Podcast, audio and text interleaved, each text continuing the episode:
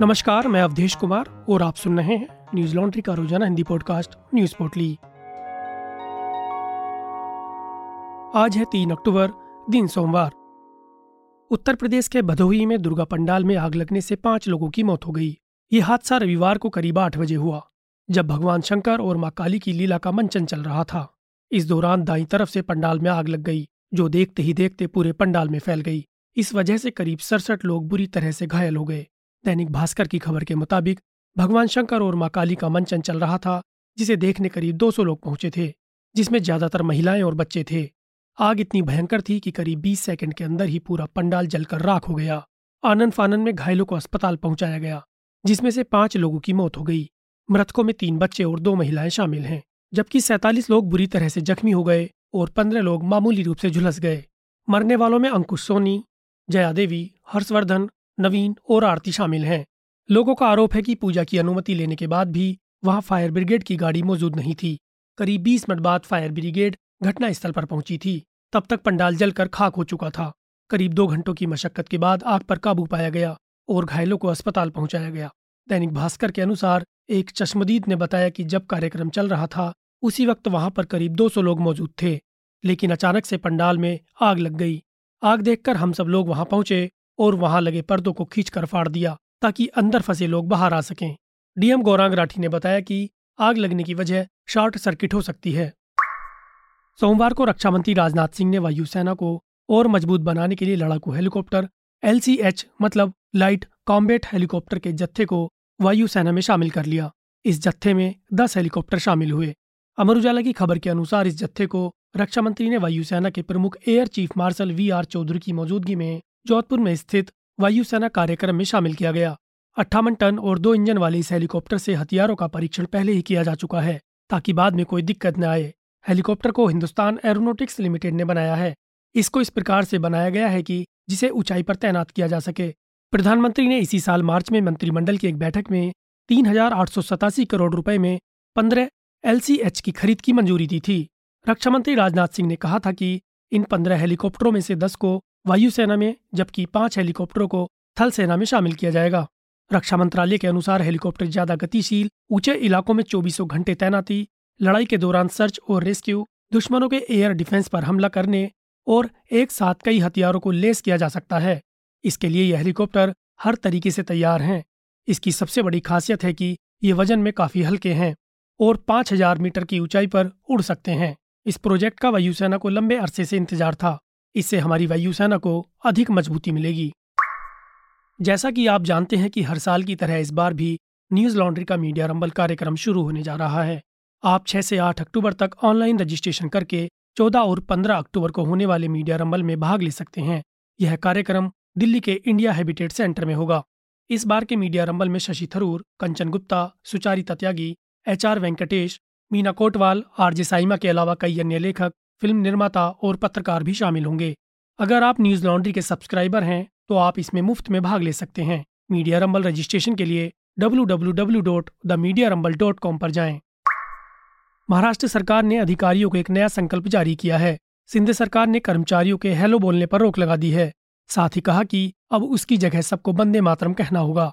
सरकार ने फरमान जारी करते हुए कहा कि सरकारी और सरकारी वित्त पोषित संस्थानों में काम करने वाले कर्मचारियों को हिदायत दी गई है कि अब सबको बंदे मातरम बोलना पड़ेगा। न भारत टाइम्स की खबर के अनुसार सरकार द्वारा दिए गए संकल्प में कहा गया है कि हेलो शब्द पश्चिमी संस्कृति की नकल है। इससे पहले भी शिंदे ने कहा था कि हेलो या नमस्ते शब्दों की जगह बंदे मातरम शब्द का इस्तेमाल किया जाएगा। इस शब्द से सभी भारतीयों की भावनाएँ जुड़ी हुई हैं। नमस्ते की जगह फ़ोन पर बंदे मातरम कहें। हाल ही में महाराष्ट्र के मंत्री सुधीर मुनगंटीवार ने शपथ लेने के बाद ही इस निर्देश का प्रस्ताव रखा था। मुख्यमंत्री बनने के बाद एकनाथ शिंदे ने सबसे पहले अपने भाषणों में इसकी घोषणा की थी। हालाँकि कुछ लोगों ने इसका विरोध भी किया था। मुस्लिम संगठनों का कहना था कि यह सरकार का गलत फैसला है। उन्हें वंदे मातरम बोलने की जगह कोई और शब्द दिया जाना चाहिए। इसके साथ ही एआईएमआईएम के विधायक वारिस पठान ने कहा कि जनता को असली मुद्दों से भटकाने के लिए शिंदे सरकार ऐसे ड्रामा क्रिएट कर रही है। क्या ऐसे नाम बदल देने की वजह से लोगों को नौकरियाँ मिलेंगी और क्या महँगाई कम हो जाएगी?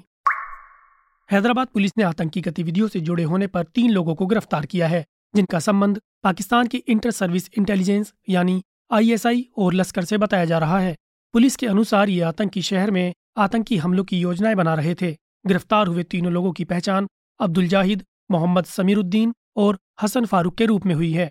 एबीपी न्यूज़ के अनुसार हैदराबाद के पुलिस आयुक्त का कहना है कि गिरफ्त में आए तीनों लोगों के पास से चार ग्रेनेड, एक मोटरसाइकिल और पाँच लाख इकतालीस हज़ार आठ सौ रुपये नकद बरामद हुए हैं। पुलिस के मुताबिक हैदराबाद में कुल छह आतंकी होने की खबर मिली थी, जिनमें से तीन को गिरफ़्तार कर लिया गया है, जबकि तीन अभी भी फरार हैं। दैनिक भास्कर की खबर के अनुसार, आतंकी अब्दुल जाहिद ने खुलासा किया है कि उन्हें हैदराबाद में हमले करने के लिए पैसे दिए गए थे। इसके साथ ही जम्मू कश्मीर के पुलवामा में आतंकी हमले में एक पुलिसकर्मी शहीद हो गया। साथ ही सीआरपीएफ के एक जवान को गंभीर चोटें आई हैं। नवभारत टाइम्स की खबर के अनुसार, पुलिस प्रमुख ने कहा कि जब पुलिस उपाध्यक्ष एक चेक पॉइंट का निरीक्षण कर रहे थे उसी वक्त आतंकियों के द्वारा गोलियाँ चलाई गईं, जिसमें एक एसपीओ की मौत हो गई और सीआरपीएफ का एक जवान घायल हो गया। फ़िलहाल हमलावर की पहचान कर ली गई है और जाँच की जा रही है। आपको बता दें कि गृह मंत्री अमित शाह भी जम्मू कश्मीर के दौरे पर जाने वाले हैं। ऐसे में घाटी में लगातार आतंकी हमले हो रहे हैं। इससे पहले भी 28 और उनतीस अक्टूबर को दो बसों में विस्फोट किए गए थे। सोमवार को भारत से गुजर रही ईरान की फ़्लाइट में बम की सूचना मिलने से हड़कंप मच गया। ये विमान ईरान से चीन जा रहा था। इसके बाद विमान को दिल्ली में लैंडिंग करने की इजाज़त मांगी थी, लेकिन सरकार ने ऐसा करने से इनकार कर दिया, जिसके बाद दिल्ली और जयपुर को हाई अलर्ट कर दिया गया है। दैनिक भास्कर के अनुसार विमान पाकिस्तान के रास्ते होते हुए भारत में दाखिल हुआ था, जो करीब दो घंटे तक भारत के स्पेस में रहा था। बम की जानकारी मिलने के बाद भारतीय एजेंसियाँ सतर्क हो गईं और विमान की निगरानी करने के लिए एयरफोर्स के सुखोई फाइटर जेट को ईरानी विमान के पीछे लगाया गया। न्यूज़ एजेंसी पीटीआई के मुताबिक दिल्ली की एयर ट्रैफ़िक कंट्रोल को विमान में बम होने की जानकारी लाहौर की एटीसी से मिली थी। वायुसेना के द्वारा जारी बयान में कहा गया कि विमान को जयपुर और चंडीगढ़ उतारने को कहा गया था, लेकिन विमान के पायलट ने ऐसा करने से इनकार कर दिया। इसके साथ ही उन्होंने आगे कहा कि ये वायुसेना के द्वारा सभी कदम नागरिक उड्डयन मंत्रालय के आदेशों के तहत उठाए गए थे। ईरानी एयरलाइंस महान एयर की फ़्लाइट संख्या डब्ल्यू पाँच सौ इक्यासी ईरान से चीन जा रही थी। भारतीय स्पेस में आने के बाद फ़्लाइट में बम की जानकारी मिली थी। ये घटना ऐसे समय पर हुई है जब भारतीय वायुसेना में रक्षा मंत्री के द्वारा लाइट कॉम्बैक्ट हेलीकॉप्टर को शामिल किया गया है, इसके साथ ही दिल्ली और जयपुर के हवाई क्षेत्रों में आने के बाद विमान की ऊंचाई कम हुई थी, लेकिन फ़िलहाल किसी भी खतरे से निपटने के लिए सुखोई विमानों को तैनात कर दिया गया है। आज की पोटली में बस इतना ही, कल फिर लौटेंगे कुछ नई खबरों के साथ, नमस्कार।